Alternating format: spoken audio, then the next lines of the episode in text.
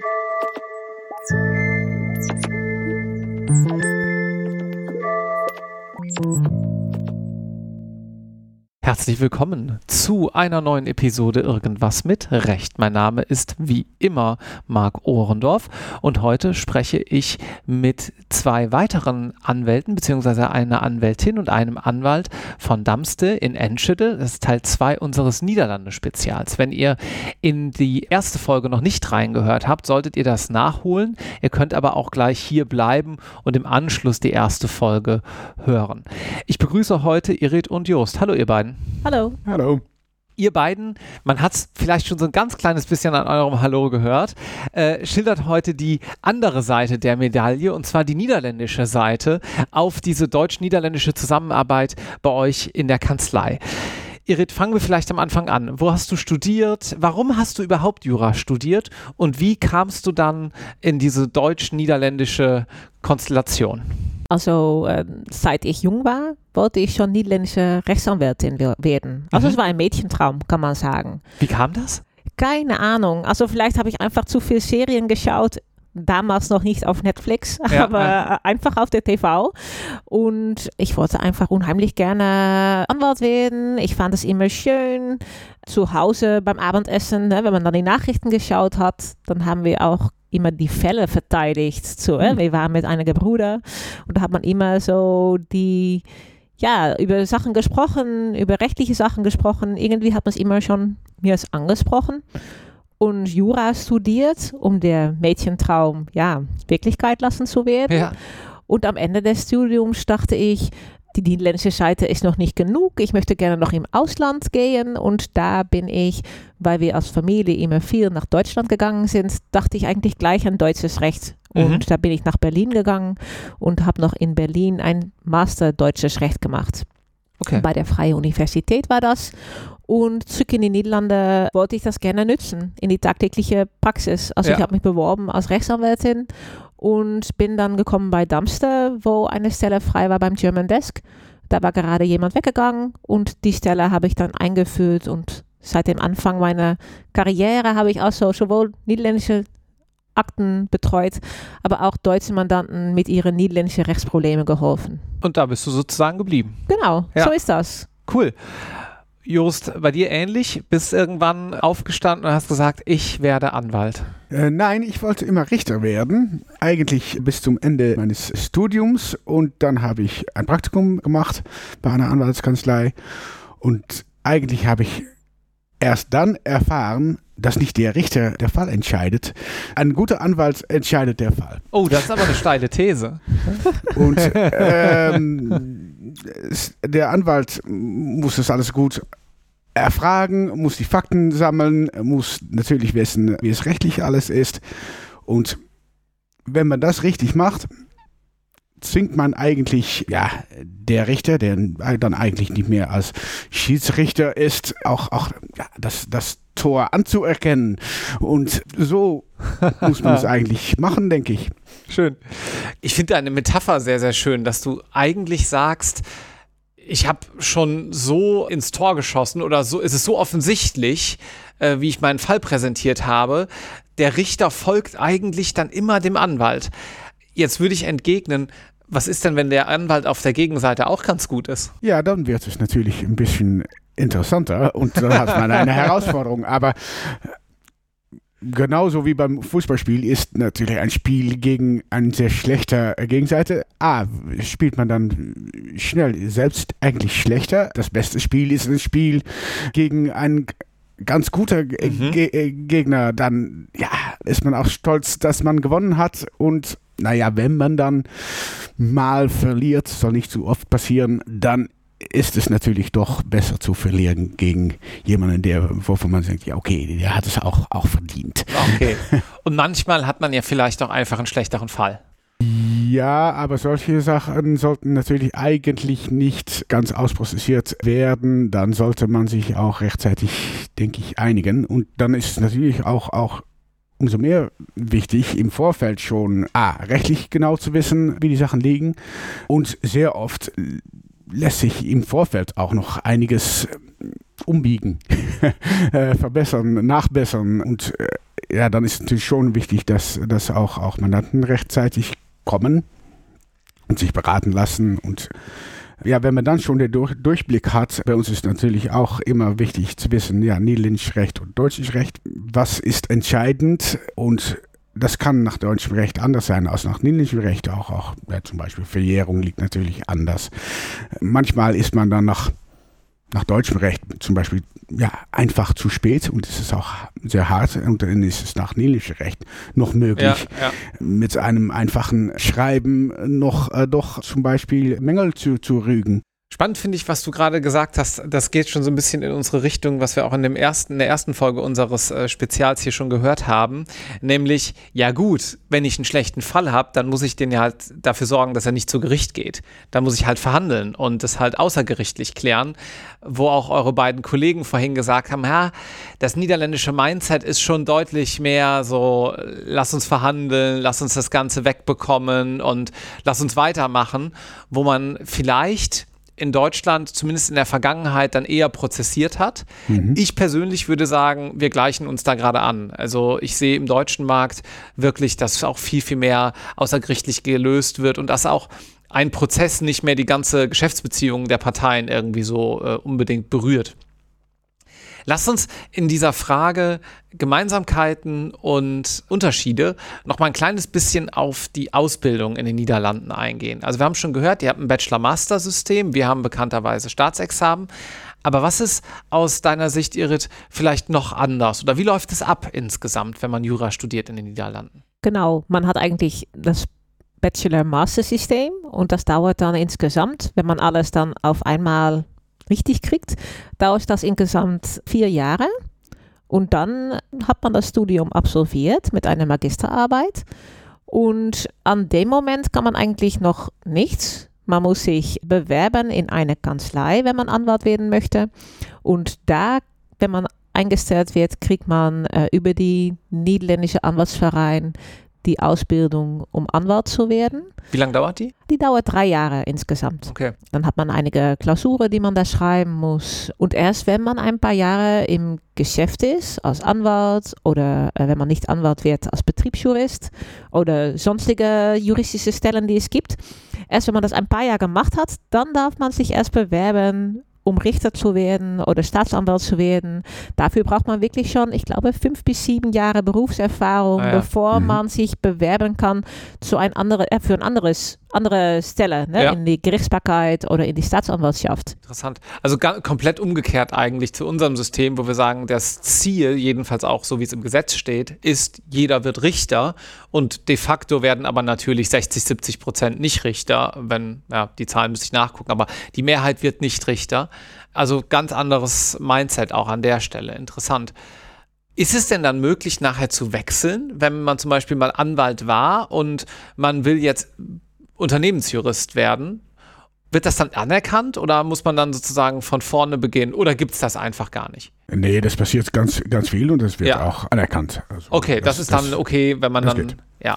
Man muss natürlich aber schon, wenn man Anwalt werden will, muss man die, Aus die Anwaltsausbildung machen. Wenn man sich auch später noch bewirbt als Richter, folgt eine Ausbildung. Ja. Also wird man dann erst eigentlich zu Richter ausgebildet. Ja. Gibt es in den Niederlanden ein großes Pay Gap zwischen den Richtern und dem Anwaltsberuf? Weil in Deutschland hat man ein bisschen den Eindruck, das geht doch ziemlich auseinander. Natürlich hat man auch viel mehr Arbeitsstunden, wenn man Anwalt ist, häufig, äh, sodass es dazu führt, in unserem System, was dann bei euch ja nicht geht, dass viele Leute erstmal ein oder zwei Jahre nur Anwalt sind, um so ein bisschen Geld zu verdienen, sag ich mal, und dann sagen sie ja, okay, ich werde jetzt vielleicht doch noch Richter. Oder sagt man, naja, nee, also das ist nicht so ein großer Unterschied? Ja, nee, das ist bestimmt groß. Und wenn man ja, erfolgreich ist als Anwalt, verdient man natürlich viel mehr als, ja. als ein Richter. Also letztendlich ist dann doch die, die ja, Würde des Richteramts oder, oder dass man denkt, ja, ich will doch gerne diese Fälle als ja. Richter entscheiden Das ist dann, denke ich, wichtiger. Es ist nicht so, glaube ich, dass die Richter so viel weniger arbeiten als die, äh, als die Rechtsanwälte. Ja. Die haben wirklich viele Fälle zu entscheiden und auch Druck. Ja. Also es ist nicht so, dass ja, wenn man denkt, ja, ich will doch ein bisschen Ruhe, dass man dann mal, mal Richter wird, das ist definitiv Unsinn. Ja, Okay, ja, vielleicht habe ich da auch den Kolleginnen und Kollegen ein bisschen was in den Mund gelegt, aber naja, doch, also ich glaube, es ist fair zu sagen, bei uns, wenn man in der Kanzlei 60, 70 Stunden arbeitet, jedenfalls langfristig betrachtet, macht man das im Gericht nicht. Am Anfang vielleicht, aber nicht über zehn Jahre. Ja. Okay, interessant. Dann gehen wir noch mal ein bisschen auf einen anderen Punkt ein. Und zwar diese ganze Frage, wir hatten das eben schon mal gehört, wenn man dann Anwalt wird, ist dieses lebenslange Lernen aber auch wirklich ein Thema bei euch. Ihr müsst euch immer fortbilden, äh, da weitermachen. Was ist euer Blick darauf? Ja, ich denke, dass äh, die einzige Weg, um das Beruf gut auszuüben, ist tatsächlich lebenslange Lernen. Und das finden wir in die Kanzlei auch ganz wichtig. Man hat natürlich aus der Berufsgenossenschaft, muss man jedes Jahr, nachdem man die Ausbildung, diese drei Jahre absolviert hat, das kommt übrigens noch, das ist noch kurz zurück zu den vorigen Themen. Das ist noch interessant, die Ausbildung dauert drei Jahre, aber wenn man die Klausuren nicht richtig geschrieben hat, dann kann man auch tatsächlich eine Art Berufsverbot kriegen, dass man gar kein Anwalt werden darf. Also Never die, nee, die, äh, die Eintragung ist zunächst unter Vorbehalt, auf, auf dass man es holt. Und auf, wenn man Bewahrung. Genau, ah, ja. ja. Und wenn man die Klausuren nicht schreibt oder wenn man sich nicht gut benimmt, ja. ne, oder wenn wenn man anfängt als Anwalt, kriegt man die Berufsausbildung aus der Genossenschaft, aber man kriegt auch intern einen Mentor, die dich begleitet. Aus derselben Kanzlei? Genau. Ja. Und, und wenn, die ist auch verantwortlich für alles, was du tust und auch berufspflichtig verantwortlich für alles, was man tut. Und ab und zu kann man natürlich jemand haben, die gar nicht geschnitten ist für das Beruf. Passiert einmal pro 20 Jahre. Aber das ist auch ein Moment, entweder wenn man die Klausuren nicht in zweimal absolviert ja. oder wenn der Mentor sagt, dies ist wirklich so unter Paar. Ne? Das ist ja. wirklich zu schlechtes Niveau, um selbstständig die Anwaltschaft zu machen.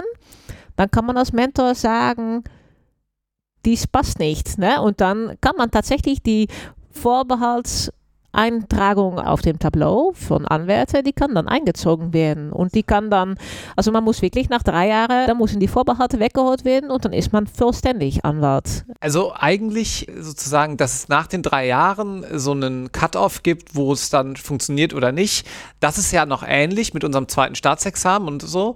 Mhm. Aber was natürlich ganz anders organisiert ist, ist, dass der freie Beruf Anwaltschaft dann in den Niederlanden viel mehr für sich selbst verantwortlich ist, wenn man auch sagt, ja, wir geben einem anderen Anwalt auch die berufsrechtliche Verantwortung, wie du es gerade geschildert hast, dann, dann ist das ja deutlich liberaler und aber auch deutlich mehr Verantwortung natürlich bei der Anwaltschaft für sich selbst, mhm. als es bei uns ist, wo man jetzt zumindest solange man dann de facto selber unterschreibt und nicht der Referendar, was de facto auch nicht vorkommt, zwar für sich selbst verantwortlich ist, ist aber auch das eigene Arbeitsprodukt ähm, und das ist einfach ein bisschen anders am Ende des Tages dann, dann aufgestellt. Interessanter Punkt. Aber ich bin gerade jetzt vergessen, was deine eigentliche Frage war. Es tut mir leid. Also jetzt bin ich da vollständig. Kein Problem. Ich glaube, wir waren eigentlich mit dem, mit dem Punkt äh, Jurastudium und Ausbildung gerade äh, relativ gut oh, durch. Super. Ja, und ja. wie das System Schön. funktioniert. Genau, so, so, funktioniert das System. Ja, genau. Das passt ja ganz gut.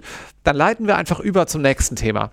Und zwar würden mich so ein paar War Stories interessieren. Also ob, das, ob ihr Fälle habt, wo ihr sagt, ja, das war schon wirklich spektakulär und hatte vielleicht auch einen Bezug zum deutschen Recht natürlich oder wurde so spektakulär, weil es eben grenzüberschreitend war.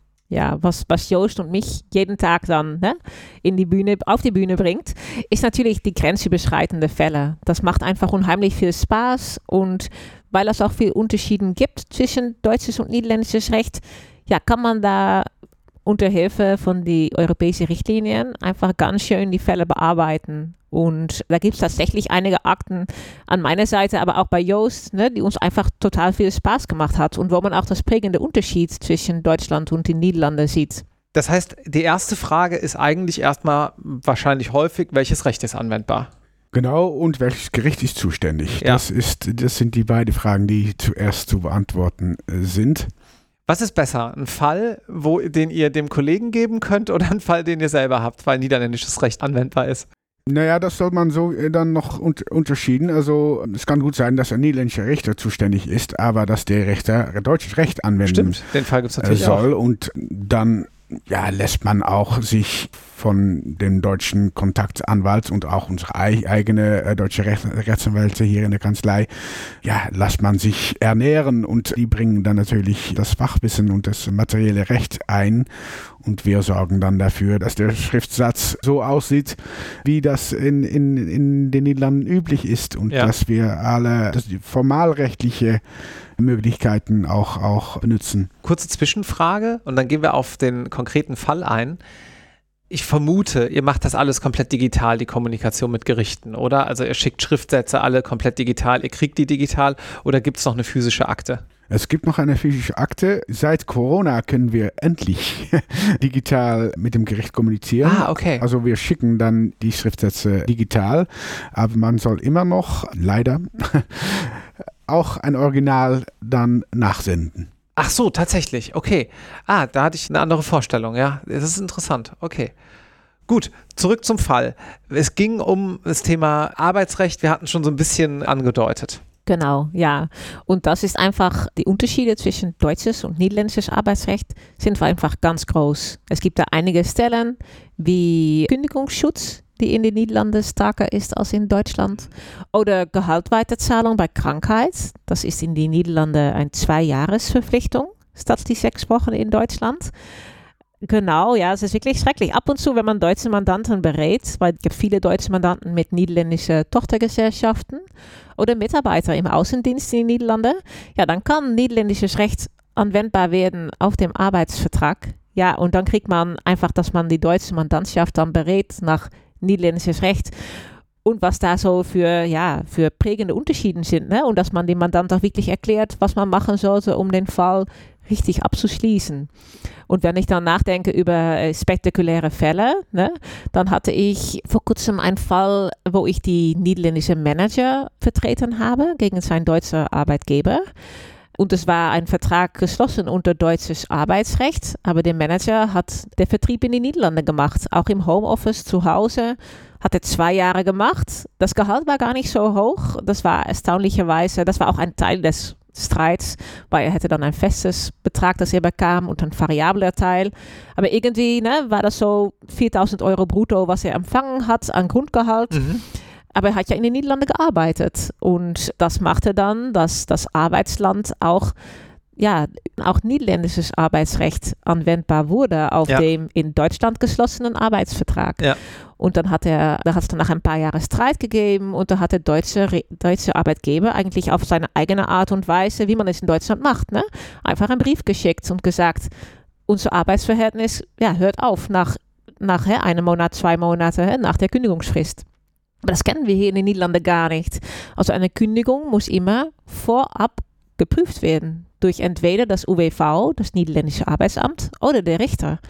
Und ohne diese Prüfung und Begutachtung, dass man kündigen darf, kann man gar nicht kündigen. Also der Arbeitnehmer kriegte einen Brief, der gar nicht Wirkung hatte nach niederländisches Arbeitsrecht.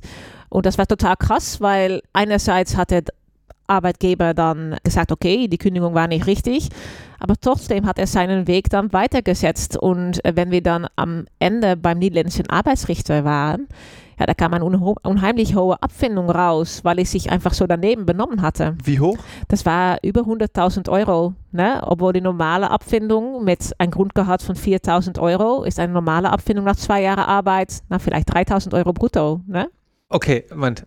Also normal wären, weil es auch Richtlinien äh, gibt, ungefähr 3000 Euro Abfindung gewesen. Genau. Wir sind bei 100. Das Ja. ist mehr als das, das ist 33-fache.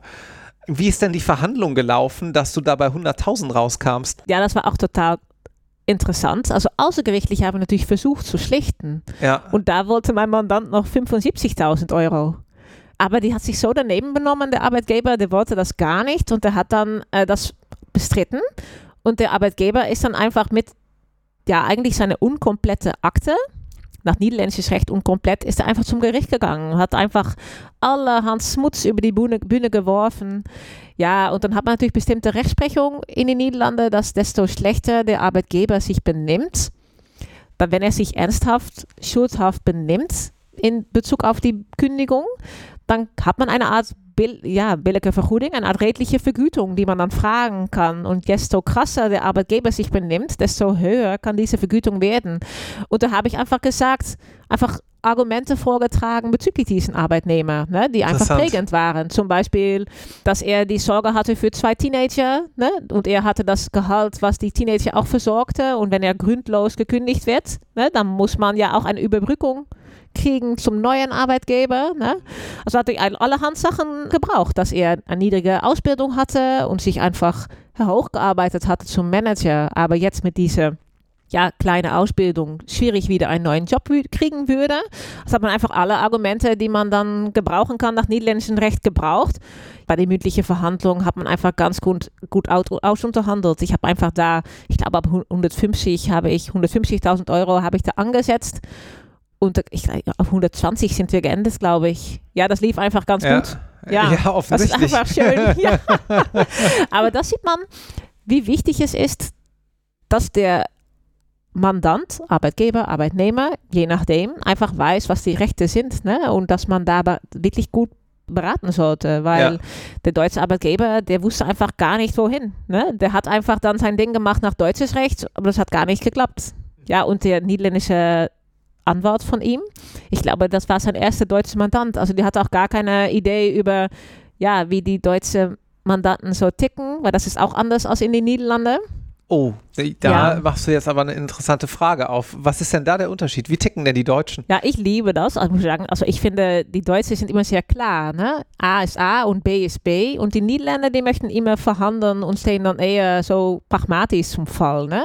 Also jetzt im Verhältnis zur Gegenseite, nicht im Verhältnis zu euch als Anwältin und nee, Anwalt. die Gegenseite. Ja. Genau, ja. Ne? zu dem Fall als solches. Ja, also ich muss sagen, also man hat schon ein großes Unterschied zwischen niederländischen Mandanten und Deutschen. Ja, die Deutschen, die denken auch wirklich äh, juristisch und, und da hört man auch, ja, aber wir haben uns da doch ordentlich auseinandergesetzt und ja, ich habe doch recht. Oder und, äh, und wenn ich wenn ich nicht recht habe, dann will ich doch bitte hören, wieso denn nicht? Ja. Damit geht man in den Niederlanden noch eher äh, wirtschaftlich um und denkt, naja, was muss was Ich habe erstmal ein Problem und das muss ja, genau, gelöst ich werden. Ein, ein, ja. aber das ist ein, ein wirtschaftliches Problem. Ich habe, äh, also das, das ja. kostet Geld und ich muss diese Schäden, muss ich, muss ich begrenzen. Ja.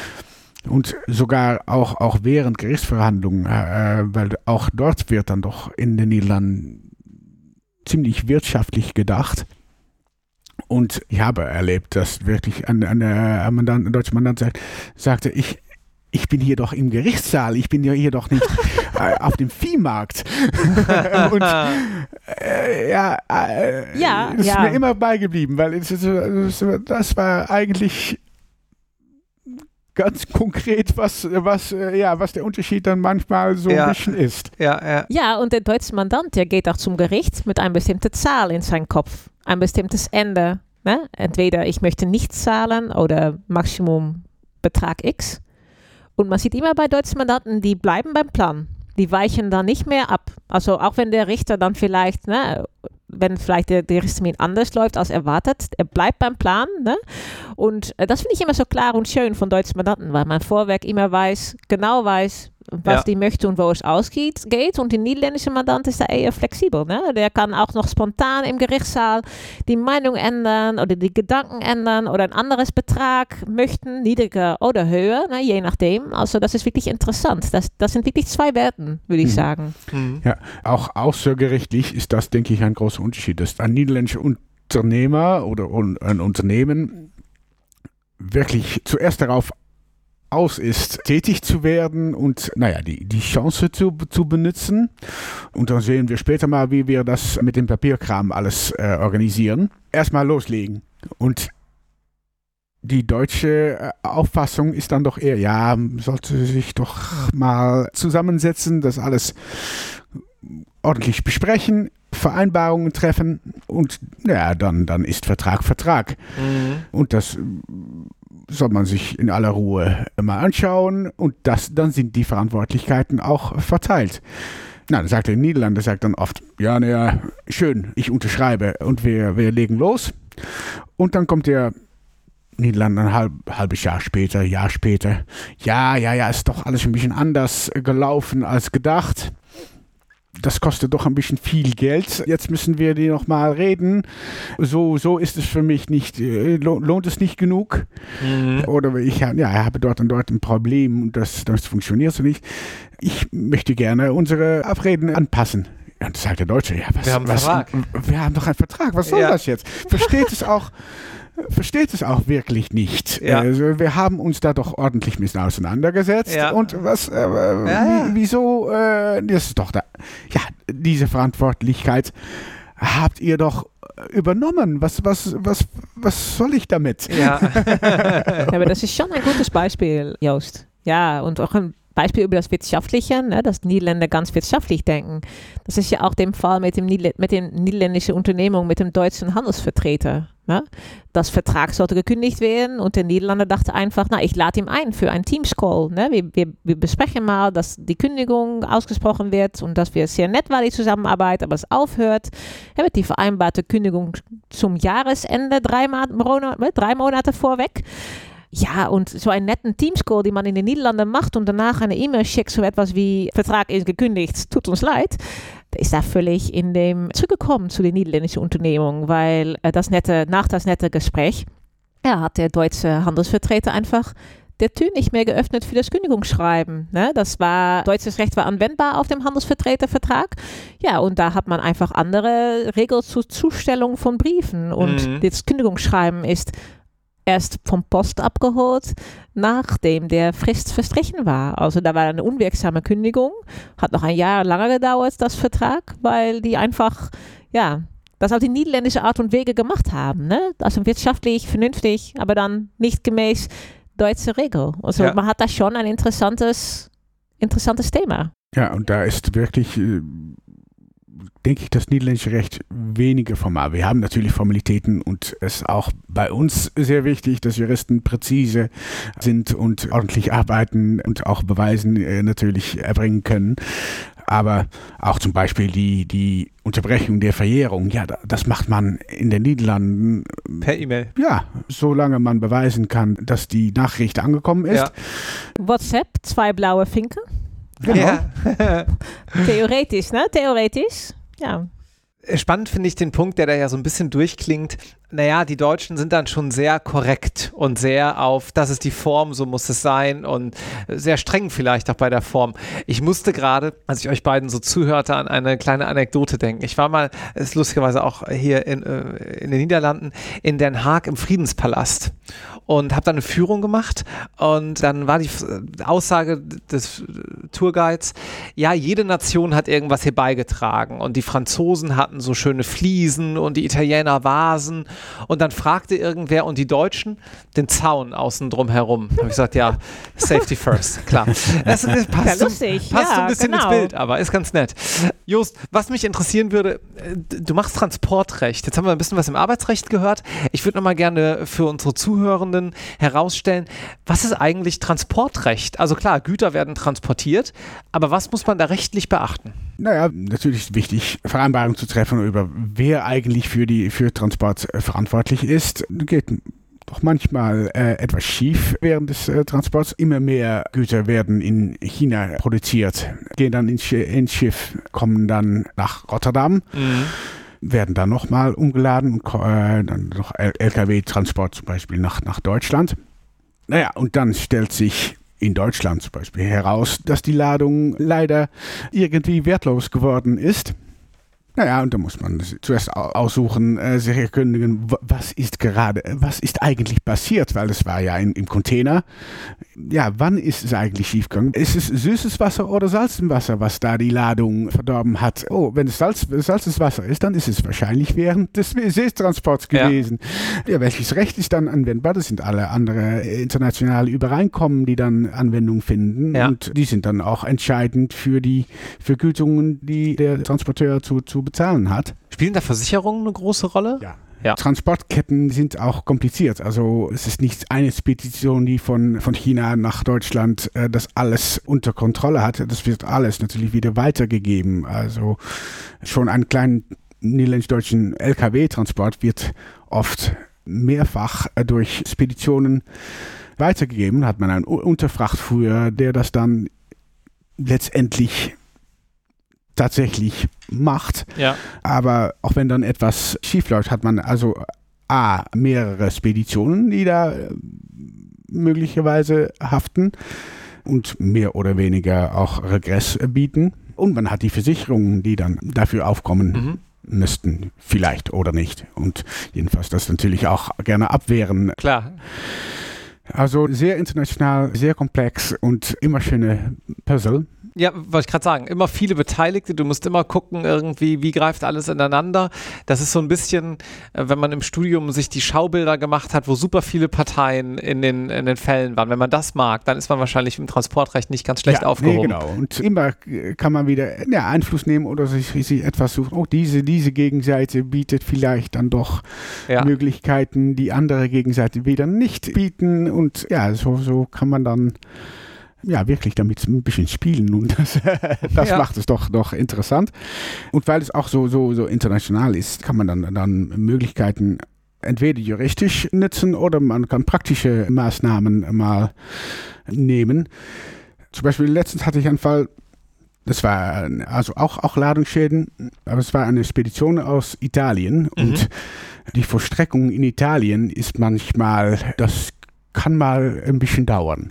Also da muss man doch bestimmt mit, mit fünf Jahren. Was sagen, also Jahre. Äh, ja. ja.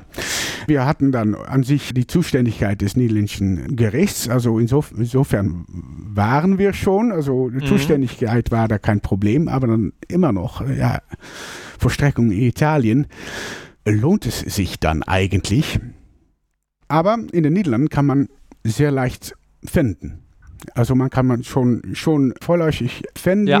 auch wenn man, äh, wenn man noch keinen Titel hat. Also ja. ohne Titel kann man Ach, schon. okay. Muss aber Sicherheit hinterlegen? Nee, nicht, nee? nee nicht äh, manchmal. Okay. Aber diese, mhm. diese Pfändung ist, ist eine Sicherungsmaßnahme. Also es ist eine, ah. eine, eine Sicherungspfändung und dann weiß man jedenfalls, wenn ich das äh, Verfahren dann am Ende gewinne, hast du was? Dann habe ich etwas. Ja. Habe ich etwas in der, in der Hand. Und wir haben dann also ein LKW, äh, wussten wir, der kommt nach Holland. Wir haben diesen LKW gepfändet. Die ist hier in, den Niederlanden geblieben und damit hatten wir die Sicherheit, äh, dass ja. am Ende des Verfahrens wir, wir auch, auch Geld bekommen würden. Natürlich muss dann so ein LKW muss, muss ja fahren, ja. Muss, muss nicht stillstehen. Und das wird dann so gelöst, dass dann der Schuldner, so gesagt, also die zu beklagende Partei, dann die, die Partei, die gepfändet worden ist, dass die Sicherung, eine Sicherung okay. äh, also, also sozusagen so rum funktioniert es. Dann kann die auslösen, dann hast du aber eine echte Sicherung in Form von irgendwo Geld auf oder, einem, ja, oder eine Bürgschaft oder was ja. auch immer. Ah ja, interessant. Ja, spannend. Cool. Transportrecht hatten wir hier bislang auch noch nicht. Es gibt so viele Rechtsgebiete, wo man immer wieder drüber sprechen kann. Abschließend noch eine kurze Frage. Ich habe bei der Vorbereitung der Folge gesehen, dass ihr einen Preis ausgelobt habt. Und zwar nicht im Sinne von, es der Beste, sondern wirklich ausgelobt mit 2500 Euro. Das ist ja schon was. Nämlich den niederländisch-deutschen Rechtswissenschaftspreis. Was hat es damit auf sich? Ja, wir wollen natürlich ein bisschen stimulieren, dass Studenten sich für die Vergleichung äh, des niederländischen und deutschen Rechts äh, interessieren. Und wir haben also einen Preis ausgelobt für die beste niederländisch-deutsche Hausarbeit, die niederländisch-deutsche Rechtswissenschaftspreis. Also jemand, der sich die in einem Hausarbeit oder in den Niederlanden wird, also jeder Jurastudium wird abgeschlossen mit einer Magisterarbeit. Mhm. Das Thema davon eine Vergleichung vom niederländischen und deutschen Recht beinhaltet, ja, das ist für uns sehr interessant. Und natürlich sind auch diese Studenten und Studentinnen für uns sehr, sehr interessant. Also ein bisschen haben wir äh, selbst auch da Interesse. Klar, logisch. Dann äh, würde ich sagen, wir verlinken das einfach mal. Und wenn ihr irgendwie in der Region unterwegs seid oder was Deutsch-Niederländisches vielleicht im Studium habt oder noch für euren internationalen Privatrechts-Schwerpunktbereich ein Thema braucht, dann äh, kann das ja vielleicht eine ganz gute Idee sein, sich das mal anzuschauen. Vielen herzlichen Dank, Irit und Just, dass ihr heute äh, Rede und Antwort gestanden habt. Ja, danke, danke dir auch. Danke. Tschüss. Tschüss. Tschüss.